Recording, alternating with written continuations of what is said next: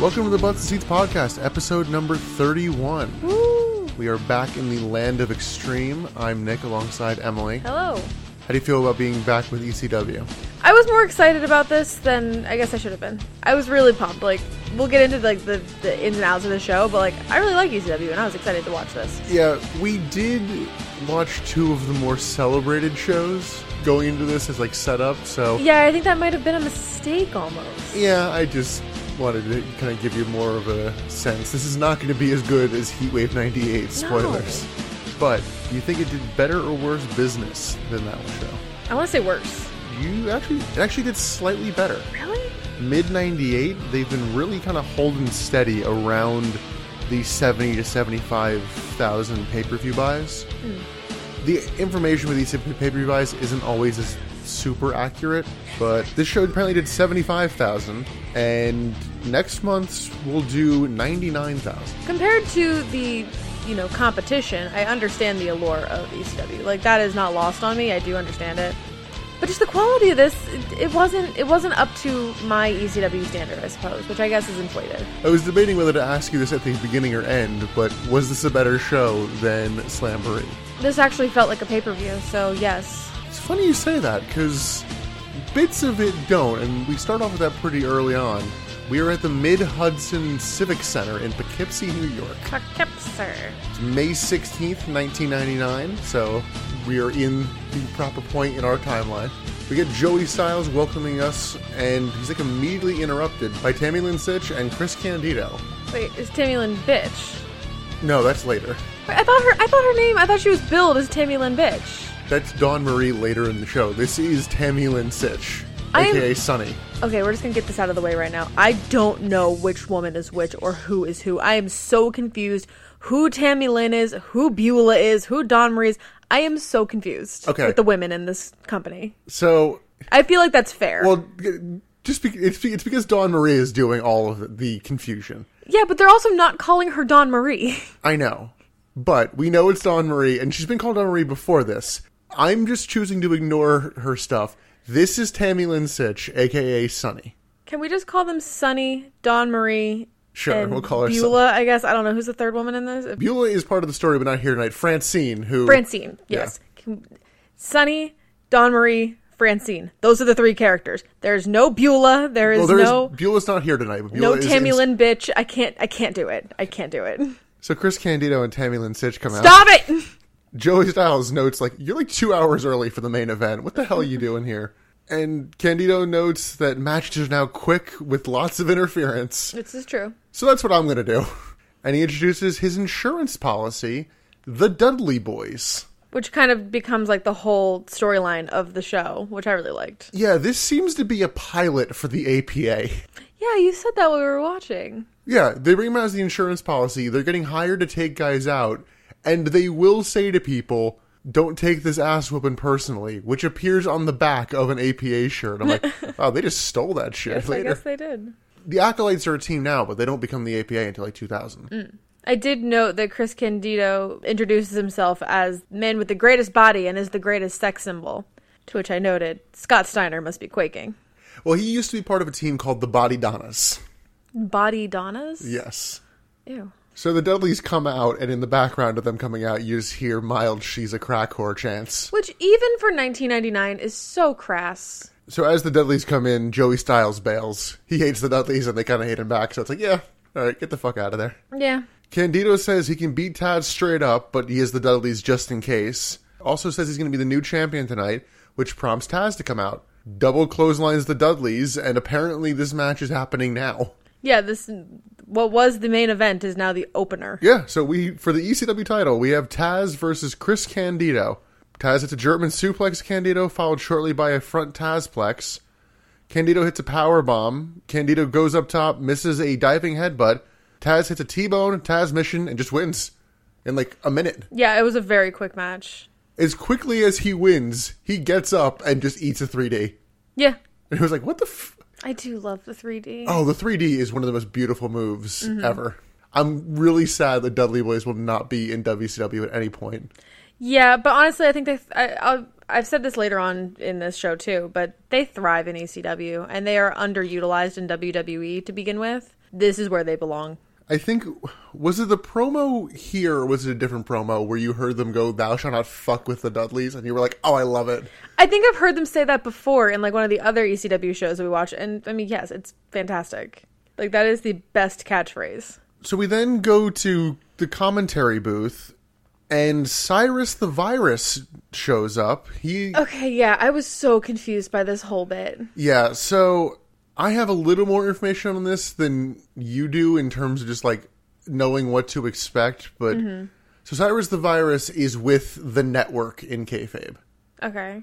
You know, kind of like a standards and practices kind Oh, of thing. you you put the network in air quotes. You actually mean like the television network in kayfabe. In kayfabe, yeah. He has no Gotcha. affiliation with them in reality. I thought you were only saying like the network as if they were like an ECW faction or something. no, no, no, no. Which isn't that far off of what other ones are called, so No, however, I want to say there will be a group in WCW called Standards and Practices. yeah, see I'm not far off. Cyrus is Don Callis, who is currently the manager for Kenny Omega in AEW. Oh, cool. who is frequently being called a carny piece of shit on uh, Love AEW it. television. Great. So Cyrus comes out and he's like, Joey, don't worry. I have complete creative control over your character. Cyrus is here to just make insider references for about three matches. He's not the worst, but everything he says is like, ooh, g- get it? The dirt sheets, inside reference. Oh, you need to get over. You have heat with backstage. It, it was grating on me. It it felt unnecessary too to like the entire show. It didn't have any weight. Also, like he when he came up to Joey Styles' booth, he was just kind of telling Joey like everything's fine. Don't worry about the format. Just because everything's a little weird right now, don't worry about it. Like if I was Joey, I'd also be a little concerned. I'm like my main event just went first, and now I don't know what the hell is happening. Don't worry about it, man. Everything's fine. Like okay, then tell me what's happening. I don't know. It, It's stupid. It was it was a I didn't like Cyrus's gimmick. It weirdly reeks of, of Vince Russo, and I know he has literally not even a shred of credit for this. So it's just like Every day we get closer and closer to Vince Russo coming to WCW. so after Cyrus kind of joins Joey on commentary, we still have the Dudley Boys in the ring. Bubba Ray grabs a mic and kind of brags a bit about their recent accomplishments. this is good. a few items of note during this promo. They say they hacked up the Sandman, which, Which I, was th- great. I thought was a great line. That was great. Devon eats live bait, which I don't get that one. might be a reference to Chastity's porn recently being discovered, which was called live bait. Why would he eat it? I don't know. I mean, I think you just wanted to. He just wanted to say live bait somehow. I'm guessing either wanted to say live bait or was making an oral sex joke. I don't know. Yeah, it's a stretch either way, but if that's a chastity jab, then I like it. It's kind of funny. I'm guessing it was because it was the only one I had no context for, and I'm like, Guess. I guess it's that because then they say they broke up the Eliminators, and now Perry Saturn wears a dress. That one was my favorite. Says they also kicked RVD's and Sabu's stinking ass, which Got him. Yeah. You know. Bubba challenges anyone to fight them right now, which prompts Balls Mahoney to come out. Who the hell is Balls Mahoney? I don't really have an answer for it. He's just like his character seems to be I'm an ECW guy, you know, just just generally around ECW. So this seems to start as a handicap match, and Balls manages to fight him off for a bit, including a top rope like falling elbow. It wasn't great. It was not a dive. It was it was a I don't know, a flounder at best. Yeah, there, there's a mild "you fucked up" chant to this. yes. He then covers Bubba for a pin. I'm like, oh, this is a match. Well, they did say that they wanted to have like a brawl with somebody. Well, they wanted to fight somebody, but like, there was no bell ringing at the start of Oh, I guess this. you're It right, was there just wasn't a like, oh, okay, I guess I'll pin him now. He goes up top, and they both toss him off the, the top rope until "Highway to Hell" starts playing. Which I did not know that this was this person's intro music. Yeah, apparently it's Little Spike Dudley's theme. Had no idea. So at this point in E ECW, Spike Dudley is already estranged from the Dudley Boys. I think he was lat. He, he was last show too. Is he ever like not estranged from them? Because he's definitely estranged in WWE. I don't think I've ever seen him like No, he- unify with them. I don't. Th- he was unified with them for a, li- for a little while in WWE, like when he first came in, Really? and then Because they I thought did he the, like immediately turned. well. He didn't turn. They did the like Romeo and Juliet thing with him and Molly Holly. Yeah, because of the Dudleys and the Hollies. It's like, oh, you two. And then I think what we're currently watching in 2002, him and Bubba have teamed up because they split up the Dudley boys, and they're like, we're gonna make Bubba a single star, and then they had nothing to do with him. Bubba's so- not a singles guy. he actually later in his career is and is fantastic Really? at it. Okay, that's good. When he goes as Bully Ray, it's Mm. a whole TNA thing, and TNA. Like that's what I'm saying. I don't think that the WWE utilized the Dudley Boys properly. Because like Devon even gets annoying when he goes off to being like Reverend Devon. and talks about the evils of masturbation. I just find him annoying. I want to move on from the Dudley Boys history segment here, but I cannot leave this without telling you who in TNA Bubba Ray, sorry, I guess Bully Ray marries in kayfabe. God, who? Brooke Hogan. Brooke knows best, man. So Spike Dudley comes through the crowd, and the Dudley Boys are like looking up up at the stage, expecting him there. So he hits a low blow on both of them, and then hits an acid drop.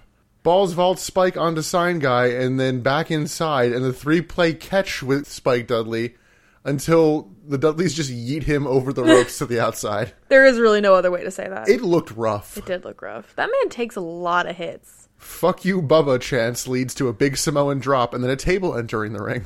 Bubba goes to dive through Spike on a table, but then gets low blowed, but manages to hit a Brett's Rope Bubba bomb through the table. The Bubba Bomb. That's just a good name for a move. This only gets a two as Balls breaks up the delayed pin. Anytime you say balls, I'm gonna giggle. I'm sorry. Devon gives Spike his last rites before a 3D, but Balls breaks up the pin with a chair and then hits two big chair headshots on the Dudley boys. That's kind of his thing too, is just big chair shots.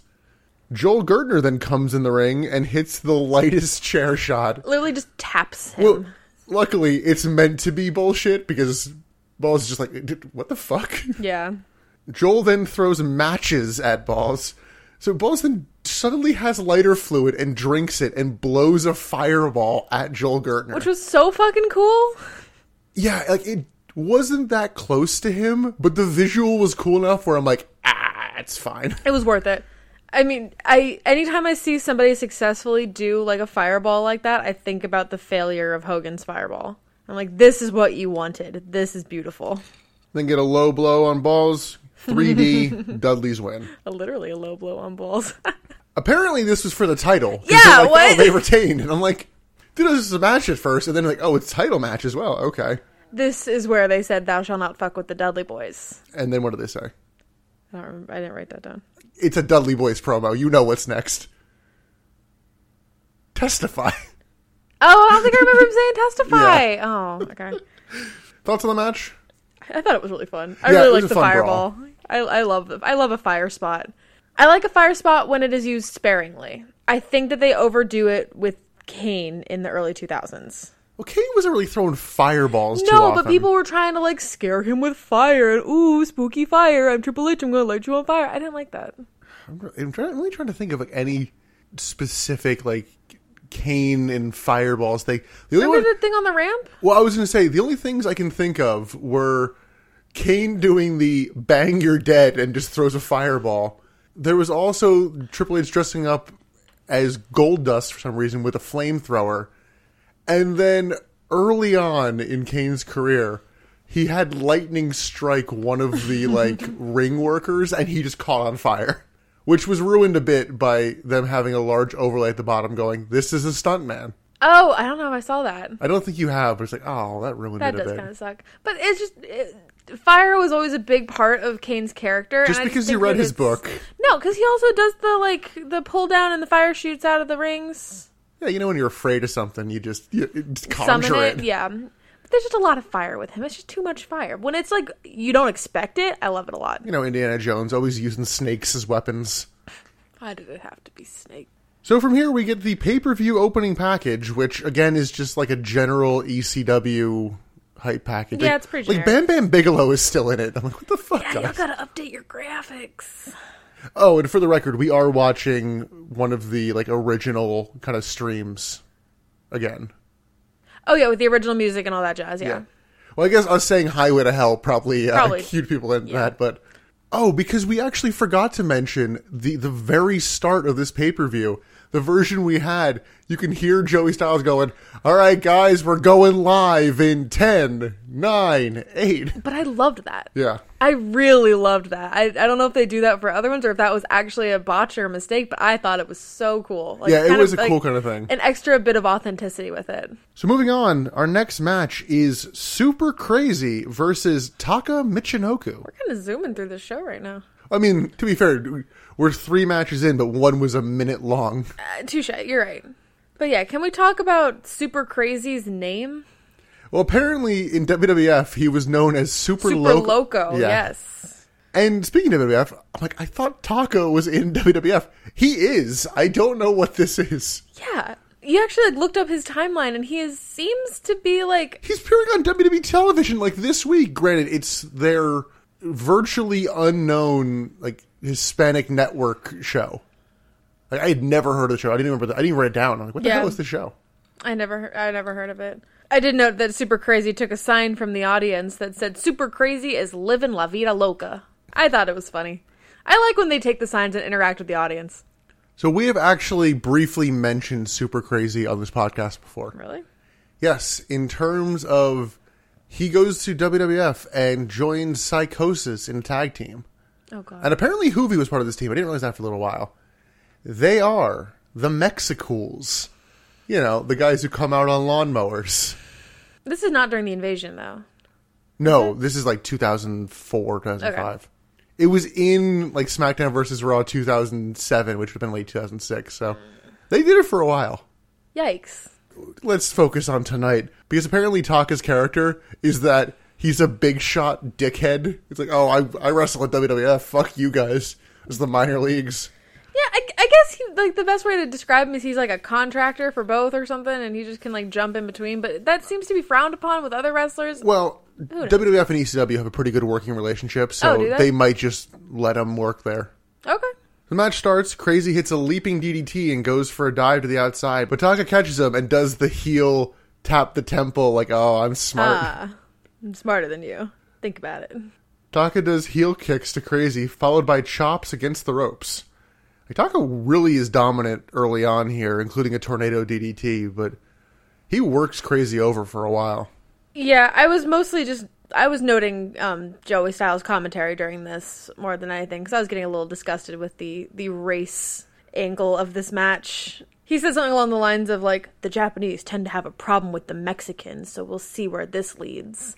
I'm Like what? What? Why is okay, this Oh, a I race mostly match? tuned him out, so No, like I caught that one and it just like distracted me for a little while, so I didn't really watch a ton of it at that point. But I'm like, once they said that, it started to feel like dog fighting, and I'm like, this is weird. Like, Taka goes for a second tornado DDT, but Crazy counters into a sit out powerbomb. We get a springboard hurricanrana from the apron to the top rope from Taka. Mm, that was cool. Sounds complicated, but It it sounds complicated, but it looked good. I liked it. We then get a run up springboard plancha f that lands Taka on the barricade. It was a nice kind of thing of like, I never see people like run up the ropes like steps. Yeah, that was cool. It looked so seamless too. Super Crazy then hits a dive over the barricade from the ring, and we d- couldn't see it because of the camera angle. We get in a replay. Apparently, it was a springboard Asai moonsault. We then get Super Crazy working over Taka's knee. Taka goes up top and misses a moonsault, so then Super Crazy hits a moonsault from the first rope, Brett's rope, and then the top rope. Why can't you just say the second rope? Because it's Brett's rope. When you're saying the, first rope and the top rope, why can't you say the second rope or the middle rope? Well, it's the most dangerous rope. You can say you can call it the most dangerous rope. He then goes for a top rope crossbody, but Taka counters with a dropkick. Taka then goes up top and hits a missile dropkick to the back of the head, which Yeah. always looks rough. I imagine that Taka's a pretty safe person to work with. So I'm Oh, sh- yeah. yeah. Like honestly, any wrestler that comes from like New Japan, I feel like knows what the hell they're doing.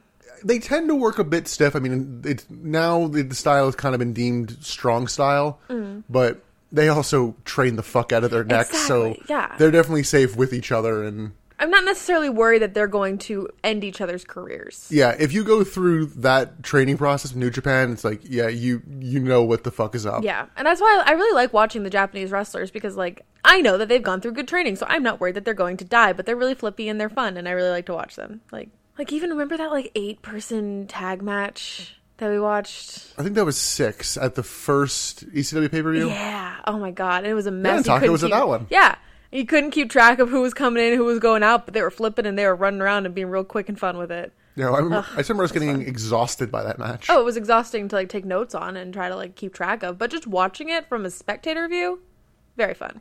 So in our match, Taka hits a Michinoku driver but doesn't go for the pin. Yeah, I don't know why. He then goes for a second, but it gets countered into a DDT. Super Crazy then hits a pop up power bomb and then immediately hits a sit out power bomb, Mm. which just felt odd. Hmm. But the sit out power bomb is enough, and Super Crazy gets the win. that was a wild match. Yeah, definitely a lot of fun. No, it was- this was definitely a fun match to watch. Agreed. Like, I had a feeling we're we were in for a good show with these two. I think Super Crazy is one of those wrestlers who's like perennially underrated. Like he just never really gets too much love when talking about guys in this kind of division and this kind of style, and I feel like he needs to get more of it. Fair. I don't I don't remember hearing about him, so like I guess that says a lot. Exactly. So I'm not as familiar with Super Crazy's career, so I don't know if we're going to see him in any sense going forward. Yeah. So we'll have to wait and see. But you were saying before you think we're rushing through these matches. I'm like, yeah, this show feels nonstop for It a, a does. while. Minus the fact that we kept we, watched this in three part. Yeah. Listen, it's been a rough week for us. We took we took some breaks. At commentary, Joey Styles hypes up Rob Van Dam versus Jerry Lynn and throws to a video package for them. We then go backstage, and in a weird thing for the night, the Dudleys find Joel Gertner like basically dead, which I thought was from the fireball spot, but he has a list of people to like take out, and I'm like, okay, Yeah, this confused me because he was hired by Chris Candido to be his backup, right? So I thought this was a Candido thing. no, Candido hired the Dudley boys. He didn't hire Joel Gertner. Yeah, Joe Gertner was taken out, so like then the Dudleys found this hit list. So I thought that this was a Candido hit list. No, it was Joel Gertner's hit list. Oh, I guess I, mis- I didn't follow that. Yeah, well, they really rushed through this segment, and I was like, "Oh, I'm not worried about this because you know I probably won't come back too much." This is an ongoing thread through the night Yeah, this was like the overarching Dudley's story for the night. because they find a piece of paper and like an envelope of cash, and it's like, "Okay, take out Nova," Who the hell is Nova? just one of the guys on the roster, and they're like, "Okay," it was like three grand or something, and they're beating him down, and Bubba Ray is just going, "I don't know what it's for, but take this." Yeah, he's like, but you're dead. I don't know why, but you're dead. So we will return to these guys a couple times through the night, but you were talking about your love of the Japanese wrestlers. We get one of our favorites. We My get boy Tajiri. we get Tajiri versus Little Guido. which already sounds racist. Yeah, he goes on to be Nunzio in WWF Okay, with Big Sal. this just sounds racist. Big Sal, who's apparently six hundred pounds, and I'm like, Bullshit. yeah, it- I've seen heavier looking wrestlers, but he does get a large amount of "you fat fuck" chance. Oh, is that what they were saying? I Yeah. couldn't. I couldn't differentiate that. There were so many different chants in this show. I didn't get them all. So this match starts real technical to start, which I guess I had only ever seen Nunzio portrayed as like a joke in WWF. Yeah, So this was surprising to me. I'm like, oh shit, he can go. and we know how good Tajiri is. He's he's can be technical when he wants to be. He does an interesting move, which is like a leg lock throw. Like it, it, AJ Styles kind of does that like leg lock flip kind of thing, setting up for the calf crusher. But Tajiri just lets go and like sends Yeah, Little just send Guido them flying. flying. Yeah. We get a diving drop kick to the arm from Little Guido. I'm like, Jesus. Like, that's technical. Going for the precision Yeah, missile the drop kick. precision. Tajiri dodges a dive to the outside and then hits a top rope crossbody onto Guido and Sal. Sunset flip is countered and then but then countered again into a tarantula from Tajiri, Mm, I love the tarantula. but Sal breaks it up. That's such a such a good submission move. The issue is It's so you unique. can't win with it because you're in the ropes. No, you can't win with it, but it is so unique when it comes to like other submission moves. I I do like the fact that it feels so dangerous that it's like you can't win with it, but like you have four seconds to do a crap ton of damage. Yeah. And you can and you will. Tajiri counters a head scissors and then tosses Guido onto the ramp from the ring. We get a springboard famouser onto the ramp. Similar to our other match, we didn't get a step up the rope springboard splash from Little Guido. Yeah, I guess that's just like a thing that they were throwing around backstage, and we're like, let's just play with this. Or they were watching the match and go, oh crap, that'd be cool. We can do Maybe, that." yeah. Guido catches a springboard crossbody into an arm breaker in a really smooth transition there. Tajiri's just so good. Guido distracts the ref for Sal to interfere, but Tajiri kicks out. Sal then tosses Tajiri around the outside. It's real sloppy looking. Sal is clearly not a super trained wrestler. No, he's just big. Wrestling tends to just like hire big people and be like, go ring rah. I actually have no idea who Sal is. I realized that kind of as I was watching this, and I'm like, really? I, I, it's weird that I like never heard of a guy. Yeah, Tajiri goes for a Hurricane Rana, but Little Guido catches him with a power bomb. Tajiri starts hitting drop kicks to the knees afterwards. I was like, ooh. Always, it's always nice getting those really targeted kind of body shots. yeah. When they're just like a drop kick that's not just like to your body is as a whole, it's more interesting. He goes for a dragon suplex, but it ends up in a weird, like, pseudo airplane spin kind of move. We get a big slap, and then Guido is put in a tree of woe, followed by a rough looking running drop kick to the head. Tajiri knocks Sal off the apron and then hits a spinning back kick and then a brainbuster to Little Guido and gets the pin. With that dr- with that kick to the head, like we know that like later on in the show there are some like mental issues, like or con- concussions, I suppose I should say.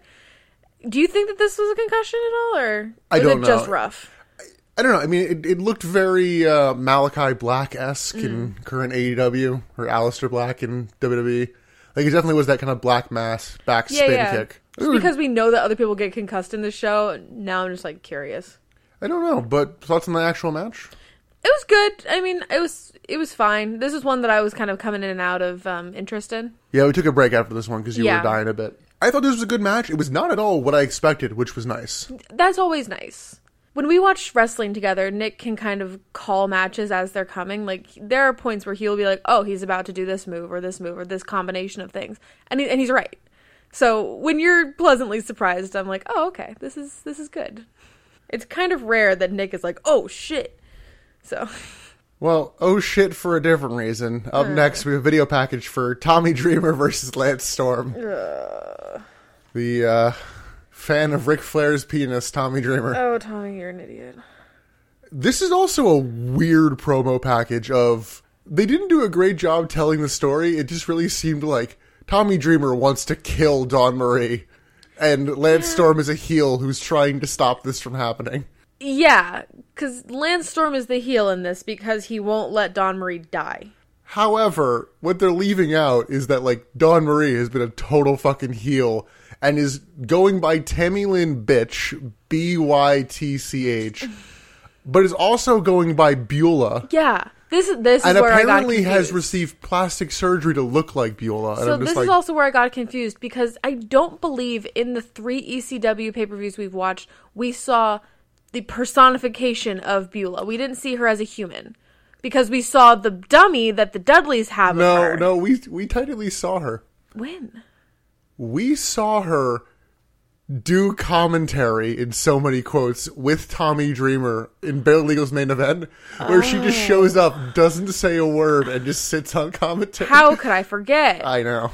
Yeah, so when I saw her come out and they were like calling her Beulah, I was like, "Oh, that's Beulah." I, I think I said that to you, and then like, "Oh, but they're billing her as Tammy Lynn bitch," and, he, and you're like, "No, that's Don Marie." I'm like, "I'm so lost." This is where I got confused. Yeah, this is I a- think rightfully so. It's it's it's a messy story. We then go backstage. The Dudley Boys now have a bounty for Rod Price on their What's list. up, Rod? Apparently, the price on him is three grand because the ongoing thing is also Bubba being like, "Oh, I like Rod." It's like three grand. It's like okay. Rod's gotta die. It's like I never liked that hillbilly anyway. But, like as they were beating him up, they were going like, "What's up, Rod? What's up? Nothing personal, brother. What's up, Rod?" I'm like, okay, It's a very polite beatdown. I know. We then get an ad for ECW's online catalog. So I did go to E ecwwrestling.com as I do. I always like to see if these websites if somebody bought them and kept them alive as like a nostalgia site or something. This site is still alive.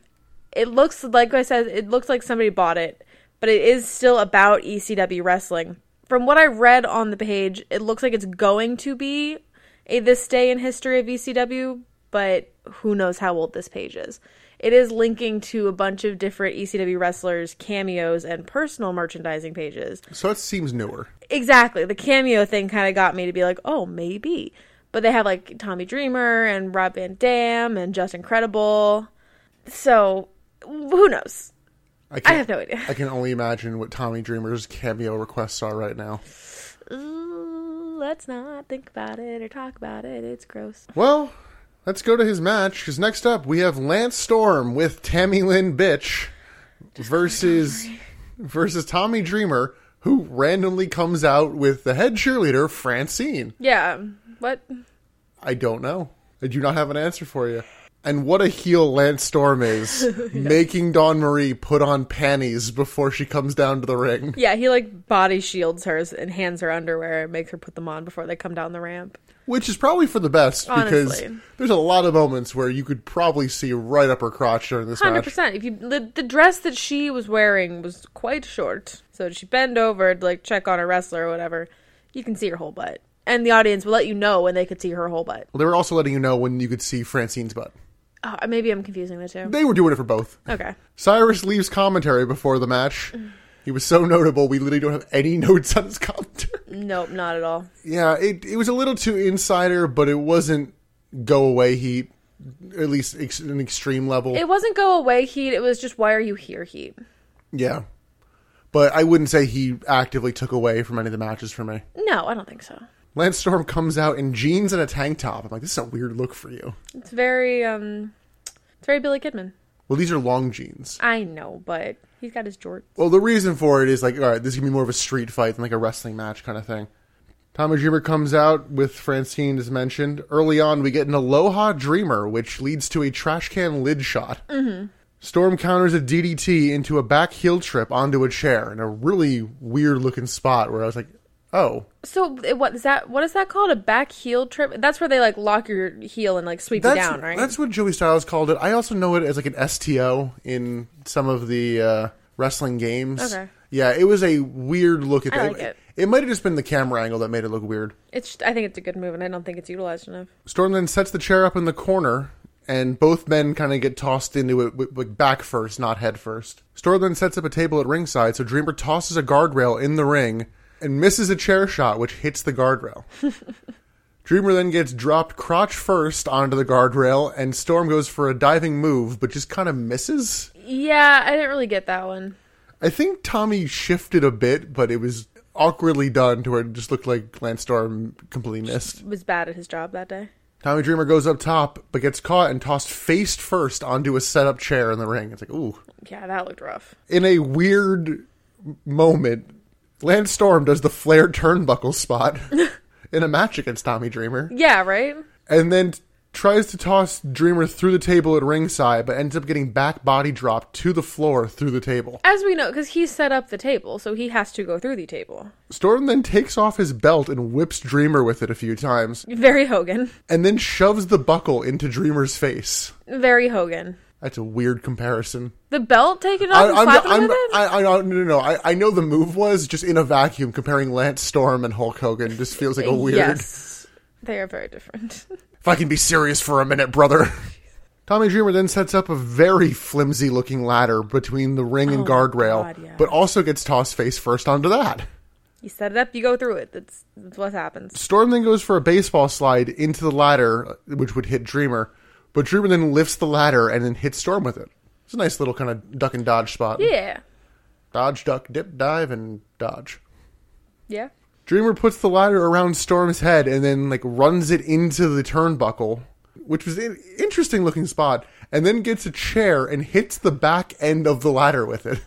She's like just spiking it Damn. right into the turnbuckle over the uh I guess the, I should really say the turnbuckle post, not the turnbuckle. Yeah. He then lays Lance Storm across the ladder but misses a top rope splash and lands on the ladder. Yeah, I just don't know how like when he he the top rope splash did he like did he roll off of the ladder? Yeah. Okay, so it's like he missed it, but how the fuck did he miss it? Storm sets up a table in the ring, but gets caught going up top, and Dreamer hits a Brett's rope Spicoli driver through the table for the win. Woo. Spicoli driver is the Death Valley driver. He has renamed it for Oh, Okay. Lu- for Louis Spicoli, who at some point recently passed away. I don't Oh. Mm. I don't remember the timeline on that quite as well. Blue Eyes Said for the win, but it does not get the win because the ref is down. Cyrus the Virus then randomly runs down and breaks up the pin. Francine enters the ring and spears Cyrus. well, Francine has done nothing in this match prior But to she this, comes in when she needs to. and then gives him a Bronco Buster. Oh my god, yeah. Dawn Marie comes in and they catfight for a little bit until Tommy grabs Dawn Marie and gives her a pile driver. The safest pile driver I've ever seen. Oh yeah, though. Tommy takes a back bump while holding. Yeah, like that was not a pile driver. There was a moment that I think was supposed to be sexual. I don't know, but you know, pile driver, your head's kind of near their crotch, and like Tommy does like a big tongue out kind of. Oh yeah, and she's doing like spread eagle, Yeah. basically. number two, number twenty-two, the, The spread, spread eagle. eagle. What number is it? Number twenty-two? No, it- Veronica and Charlie doing number seventeen, the spread eagle. After the pile driver, Landstorm hits a trash can shot, then puts it over Tommy's head and hits a diving spin kick. So cool. Then Storm gets the pin. Yay! Thoughts on the match? I liked it. I thought it was alright. I liked it. It felt kind of similar to the Dudley Boys match, and I Yes. liked that one better. Agreed. This one is a little more forgettable than that. Yeah, the, it was weird that it's like, oh, the face gets revenge on the woman, but then loses the match. Yeah, they do a weird spot afterwards of like Tommy crawling out and Francine's with them. I don't know why Francine's with them. In terms of story, I don't know how much that ties Yeah. in, but again, we're also not watching ECW weekly, so that may be why. They did a good job at explaining everything else, though. So the fact that that wasn't explained, there might not be a reason behind it. Backstage, the Dudley boys continue their bounty list. Jack Victory is apparently next on the list. And like, oh, what the hell? Jack's our boy. It's like five grand. It's like, all right. There goes our boy. Yeah, they managed to like sneak up on him because like Devon's like, I gotta poop. I gotta take a shit. Come on. God, yeah. And there's a beautiful shot of Bubba hides while Devon is trying to draw Jack Victory out, and Bubba just peeks his head out of this like dark doorway. It looks like a cartoon.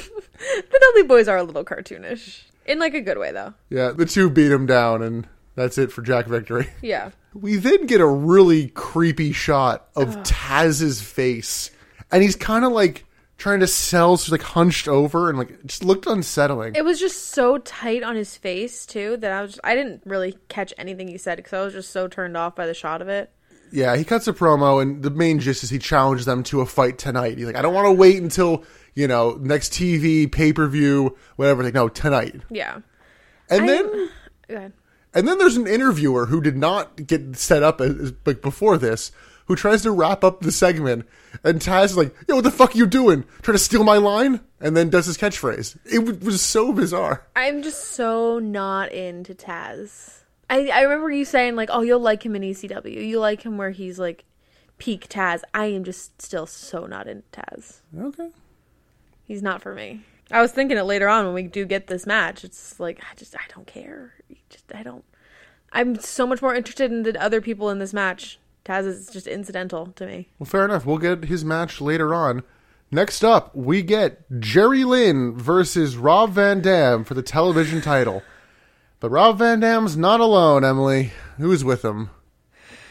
You'll remember in I believe it was it, it must was it Heatwave? It's both, I want to say. You remember in our past ECW pay-per-view podcasts, there's one character that makes us want to rip our eardrums out of our ears, our eyeballs out of our sockets, and it made us turn the volume off of our television, which makes watching wrestling very difficult. It is the Whistler, Bill Alfonso.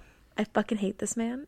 So, yeah, Bill Alfonso and his fucking whistler here. Choke on it. Sabu is not here. In kayfabe, Sabu cannot enter any arena doing wrestling because of some weird like athletic commission thing. I wasn't sure who was responsible for this at first, and then it's like, oh, it's just Incredible's like lawyer or something. But can we talk about how fucking over Rob Van Dam is here? And for why? He's meant to be the heel too. Oh my god. Yeah, like I love Rob Van Dam. Like we're watching him in our watch throughs. Like he's a good character. I like him enough as a wrestler. He was just showboated. 75% of this match was just him showboating. That okay? and I suppose that no, that's give like a heel give thing. credit. The, the, the first five minutes of this match is a lot of showboating, and it works real slow. Once they get going, it's not. They stop, do start like that. they do stop start a bit. well, there's a reason for that as well, but we'll get into that. But when they stop start, he showboats. I just I find it very frustrating to watch. okay, I yeah, I wasn't bothered by this at all. Oh, I really was. I did not like this match. Spoiler. Oh wow, really? Yeah, I know. Yeah, Jerry Lynn is effectively working heel here, and they roll with it, which is nice. They don't try to do the Roman Reigns. No, you love him. Yeah, They do constant quick counter kind of dodges to start the like, oh, I can't hit you, you can't hit me kind of thing. yeah. I'm not sure that made either of them come off looking good though. Yeah, that's a spot that's divisive. I'm not huge on it. Some people are like, oh my god, this this is the greatest wrestling I've ever seen. Ah, no. As mentioned, the first like five minutes, Rob Van Dam is constantly chatting with the crowd and just being like, oh, you know, I'm great. Just you know, And if he's the how's your heel, dad? you would never know it because every time he stops, the crowd loses their goddamn minds. Yeah, they- they're at least rolling with, with the roles they have tonight, especially the type of match they're doing. It you can get away with kind of just flipping it for the night. Mm-hmm. We get a triangle drop kick from Jerry Lynn, and then it's a dive from up top to the floor. Lynn hits a Bretzero guillotine leg drop to RVD, getting in the ring. Then shortly thereafter follows up with an avalanche bulldog.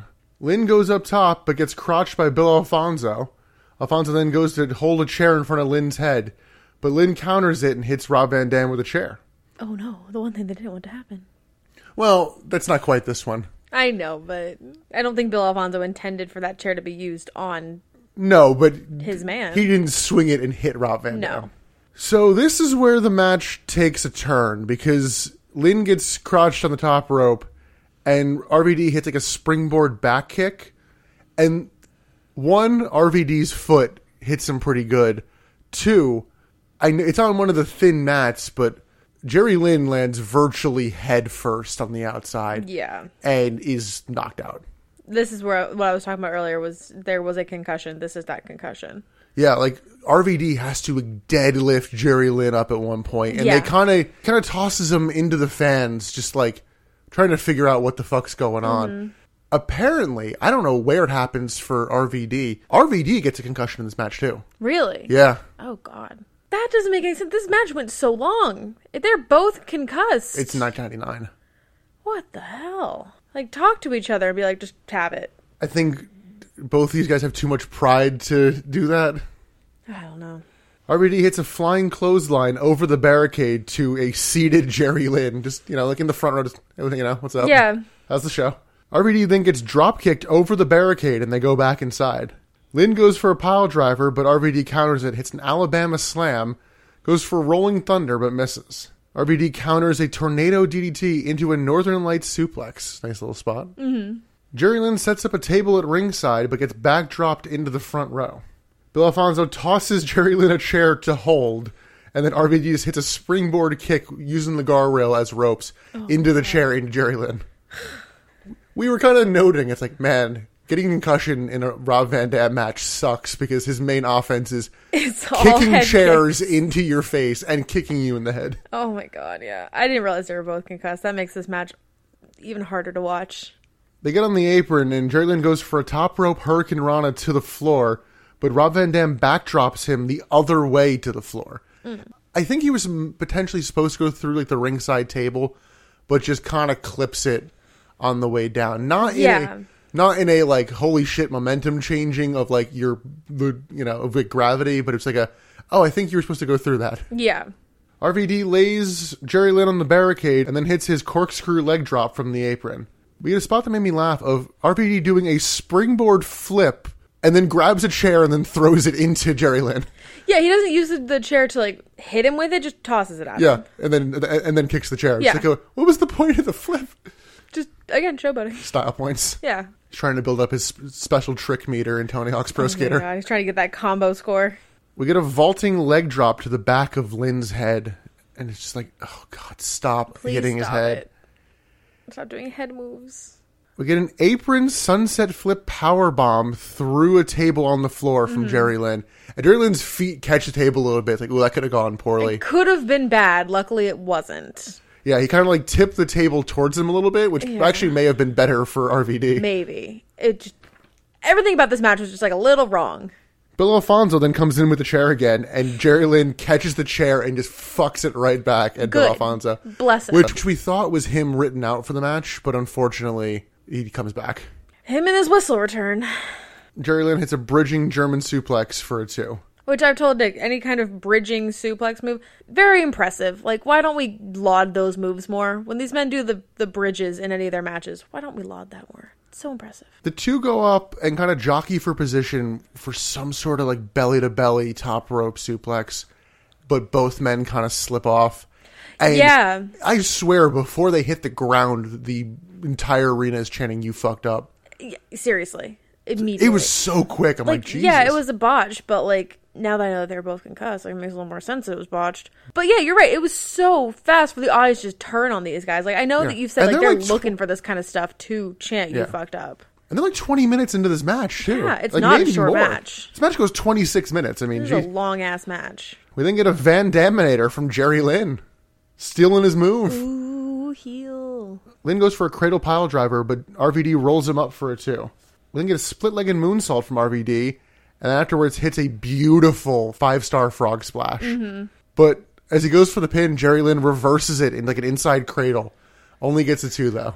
and this is the point with all this back and forth of the pins and the twos this is when i'm like just take the pin Yeah, shortly after that, we get a Van Daminator to Jerry Lynn, and then another five star frog splash with a big bounce from Rob Yeah. Van Dam after he hit it, and he gets the pin. finally The two high five after the match is a show of respect, which I know you don't always like. I was- i'll take it or leave it I mean, Joey Styles on commentary is like, Rob Van Dam is usually an asshole. That's rare for him. well yes he is an asshole so you did not like this match, you're saying? Not really. It was slow. It was it was not like I like the faster pace, so it was a little too slow for me, a little too showboaty for me. Messy. Concussions never make me happy. I don't know. I just was not into this at all. I thought this match was really good, and if you condense the first five minutes into one minute, just all that kind of stop start, and then got rid of the fucking whistle, like this would be. an That's true. The amazing whistle match. also made it lose about three and a half stars for me. Yeah. We lose three and a half. Bill Bill Alfonso and that whistle ruin everything for me. This is the highest rated match in the show. I think it got four and a Really? quarter. Jesus. I was so bored during it. I was just so not into it. So apparently, this opens the next ECW television show. Th- There was going to be a whole Paul Heyman shoot promo on the on the network that they didn't end up airing, so they aired this instead. Really? oh, that'd be fun. I love Paul Heyman shoot promos. I don't like Paul Heyman, but I like it when he like goes off. We go backstage. The Dudley Boys pace and cut a promo on Taz. He's just talking shit on him. Suddenly, Big Dick Dudley arrives, and he's like, "Guess who I got? It's Taz's cousin." And I'm like, Yeah, did we know that this person was Taz's cousin? Like, he's a, is he a established character? You don't know. I have no idea. While beating him down, Devi manages to break his hand in a lot of quotes. Yeah, And I'm like, oh, I guess that's how they're deciding who's going to face Taz later. right. So seems like yeah, later on we got Taz and Bubba Ray Dudley. I love Bubba Ray, so I'm I'll I was looking forward to that. I don't like Taz, but I love watching Bubba Ray work, so I'll take it. All right, this next segment might take longer for us to talk about than the segment was Maybe.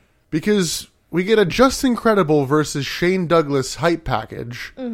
We come back from that and we get Joey Styles telling us that Shane Douglas isn't here and he probably won't be coming back.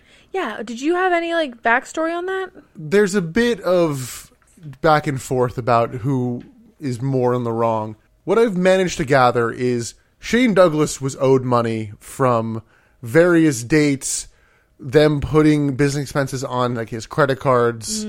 He was owed money potentially as much as eighty thousand dollars. Yikes. This was going to be his last match in ECW. He was going to leave after tonight. Oh, okay. And according to Shane Douglas, he was not sent a plane ticket by Paul Heyman, so he didn't show up. Okay, that's fair. Paul Heyman points out it's a three hour drive from where you live. I didn't think you needed a plane ticket. Okay. Shane Douglas was at an indie show the night before going, that place is going out of business. Real oh shit, okay. So there's a lot of factors there. Yeah, Shane Douglas was already leaving and was pissed off. I think he just decided, you know what? Fuck it. You fucked me over, but you owe me a lot of money, so. Yeah. And I don't believe Shane Douglas ever goes back, so I think that's it for him. Do we see Shane Douglas in WCW? Yes. I thought so. So that's it for Shane Douglas in terms of ECW. I don't even end. think he shows up on any of like the reunion shows or anything like that, or at least ones that have Paul Heyman involved. Oh really? I mean, I guess that makes sense. Like if Paul Heyman's kind of being a dick to him, like I wouldn't. However, we do still get Just Incredible coming out alongside the sexiest, the- sorry, the self-proclaimed sexiest man alive, Jason, Jason. and an unnamed woman. The name Jason is just so unsexy to me. I'm so sorry if there are You any said this last. Jasons. You Yeah. literally said this verbatim last time. Maybe because it's still just so jarring when it's like the self-proclaimed sexiest man alive, Jason. Like, come on. Just Incredible grabs a mic and brags about his recent accomplishments, then really shoehorns in a line about how there's no like justice system that can contain him, or it was so lazy it just it, to, to Yeah. get Judge Jeff Jones out. Yeah, is this an established character? Who the hell is Judge Jeff Jones? I mean, established is relative, but suppose. he is a character on ECW television, and Judge Jeff Jones says that he is going to receive justice from the man. And I don't know whether this was meant to be a nod to the fact that he used to have the last name Justice in kayfabe, but the man who comes out is Sid yeah, returning to ECW after wrestling earlier in the year and then no showing events, and then they managed to get him back for a night. father of Big Brother alumni Frank. Yes. And once you see his son, and then you see Sid, it's like, wow, you are absolutely father and son. So Sid comes down to the ring and beats down Credible and signals for a power bomb, but Jason stops it, and Jason gets power bombed. At some point, the match is started during this. There's not a bell Mm-hmm. There to wasn't a start. bell. Yeah. Just Incredible hits Sid with a kendo stick, but it has no effect, and then Sid hits him with a choke slam. I was kind of ready for you to make a Pokemon reference there. Sid signals for a powerbomb and starts to go for it, but Lance Storm then comes down, hits a springboard dropkick, but it also has no effect, Again, ready for it. much like using Psychic on a Houndoom. There it is. That one didn't feel as good. Because you knew that I was ready for it. You like catching me off guard. So the dropkick has no effect, so Storm gets chokeslammed as well. Sid then goes to hit a powerbomb on Lance Storm, but then Just Incredible throws powder in Sid's eyes, and the two work him over. Bam, pocket sand. they lay Sid on a table, like on the ramp, and then Sabu comes down Sabu! and he makes the save, kinda, because he f- he brawls with Just Incredible and Lance Storm, and then lays Just Incredible on the table. However, Sid is still on the table, Yeah, so now Sid and Justin are on the table together. so Sabu goes for his springboard leg drop, but Lance Storm pulls Just Incredible out of the way, so Sabu only hits Sid. Yeah, what? This was a mess. security then comes down to be like, "Oh, you're not allowed here," and and escorts Sabu from the building. But Sabu fights them off, including diving through secu- a security guard who he's laid on a table. he then scampers to the back, and somehow this segment ends with Sid powerbombing Judge Jeff Jones twice. No idea how we got here. And Joe Sa's like, "I guess that that's the end for that group." And then the screen freezes, and you hear a voice go, I have to go now. My planet needs me. because we never see Sid on ECW television again. Really? Or at least maybe the next night, but he will wrestle one house show and then be gone. Wow. I don't think he shows up the, the next the next thing of TV, but thoughts on the segment? I don't even know.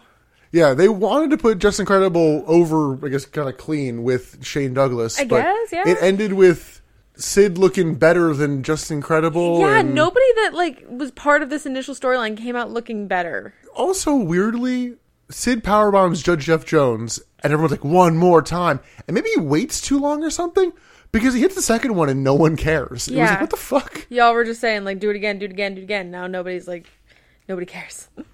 I don't know. Yeah, this this was a segment, not a match. It apparently is deemed like a draw or something, but Who the hell knows? we'll also see Sid somewhat soon in WCW. Yeah. So I don't know when he shows up, but want to say it's in the next like two months or so. So, does anybody in this time, this era, does anybody leave ECW for WWE in this era, not when everything is dead? Dudley Boys. I'm not saying what- like I'm saying. No, when Dudley, things- Dudley Boys leave in three months. Oh, really? Yeah. Oh, I didn't realize. Taz leaves at the end of this year, like just six months from now. God, I thought they all stuck it out. No, the issue is a lot of guys come over before WrestleMania 17, Mm-hmm. which is before the invasion stuff, because Oh, true. ECW was kind of done. But yeah, in terms of the calendar year 99, I think on this show it might just be the Dudley Boys and Taz. There are a couple more guys that definitely do show up, but aren't as big a deal. Yeah. I, yeah, I guess I thought that they stuck around longer. I didn't realize. Because it does seem like whenever anybody's leaving from ECW right now, they're going to WCW, not WWF. Yeah. So I was just interested in that. Next up, we got Joey Styles hyping up our main event, which is Bubba Ray Dudley versus Taz. Bubba comes out with both tag belts and signed Guy Dudley. He grabs a mic, doesn't say much of note, but gives the crowd context that Devon broke his hand, beating the living shit out of Taz's cousin, in his words. Were you getting annoyed with when Bubba Ray was coming down the ramp? He was talking at the camera and like kind of doing a pre-promo promo, and Joey Styles was talking over it. Were you getting annoyed by that? Nah. I was. I want to hear Bubba. Short version of the promo, he's going to be the new ECW champion. Taz comes out and they start out fast, and Taz hits a suplex. Taz then grabs a mic and makes it FTW rules, which means it's going to be false count anywhere. Taz gets distracted by Sign Guy Dudley, and Bubba gets the advantage, and Bubba just works over Taz for a good portion of this Yeah. match. Which I love. They brawl up the ramp, and a good portion of this match is just kind of nothing brawling. So at the top of the ramp, Taz grabs a sign from the audience and hits Bubba with it. What, was it sign- the audience or was it the stage? Because Maybe it it was was like a the stage. metal sign. It sounded like. But it was an. It said FTV, which you've told me is fuck the world. But Well- why is it V? I think it was just a poorly made sign. It was supposed to be W. It definitely said V. Again, a, a I know it was. It just. It definitely said FTV. So when I asked you FTV, what does that stand for, and you said fuck the world, I was confused. yeah, you know, it's the uh, FT Vavitch. Might be too niche a joke. We do get an interesting spot, which I don't think I'd seen before, where they're fighting on the ramp, and we get an Irish whip to the ropes, and Bubba bounces off the ropes and then bounces back, you know, like you would inside the ring, but it's on the ramp. I'm like, oh, it's not a spot Mm-hmm. Oh, you I see a guess that's bunch true. because it's usually a lower ramp. Yeah. Hmm. This leads to a drop toe hold. Like nothing really, in, nothing really exciting came out of that. I'm like, oh, that's a bummer. They brawl through the crowd, then into the lobby. It's a lot of just punches, kicks, nothing Yeah. super interesting. They go back into the ring eventually. Bubba works over Taz, and then Taz catches him with a Brett's rope Tazplex. Devon then comes out and hits an inverted DDT for a two count. We then get a messy minute or two of Bubba setting up a table in the corner, tosses Taz to the outside, and then like readjusts the table, sets up a second table mirroring it, and then adjusts like both of them to be even lower. I'm like, what the I, hell are yeah, you going I have for? no dude? idea. Then this was all set up for like the, the two put one of the refs through one of the tables. Yeah, so like, I I can't remember exactly what the lead up to it was. The ref like kept coming in between Taz and Bubba. They both just kind of like looked at each other and grabbed the ref and just like flipped him through the table, and then all of a sudden they were back against each other again. They teamed up for all of ten seconds Oh yeah. just to fuck a ref. But then another ref came in immediately. Yeah, I don't know what the point of that spot was. Yeah, there was no delay or any kind of like semblance of reality in it. Yeah, Bubba then hits a sit out power bomb, and we get Devon re entering the ring, and they hit a 3DB, which is like the back suplex neck breaker kind of thing. DB. Devon goes for a 3D, but Taz counters it into a DDT, and then T bones Bubba through the other table. Bubba goes for a move, but Taz manages to counter it and slips behind him and locks in the Taz mission and gets the win. Yay! It picked up down the stretch, but this wasn't anything special to me. To me, this was way better than the RVD match. Are you kidding? I just them brawling through and not doing anything just kind of killed it for me. Yeah, but it had enough moments of momentum that made up for it, I think. Yeah, the last couple minutes of this definitely picked up. I did laugh at Devon throwing punches at Taz, and he would punch and then like shake his hand, like, "Oh, I forgot, I broke my hand." Yeah, but like that, I like that. That's good selling. Oh, I like That's it. I, I Good just found, selling. yeah, I just found it funny. I'm like, "Ow, my hand." there are so many times that we like are watching WWE TV and they're like, "Oh, I have an injured knee. Let me kick you with my injured leg and not sell it at all." But yeah, it just watching Devon kind of sell it made it made me just remember how good of a wrestler these two are. So I don't really have an answer on why they did the Chris Candido match for a minute and then this.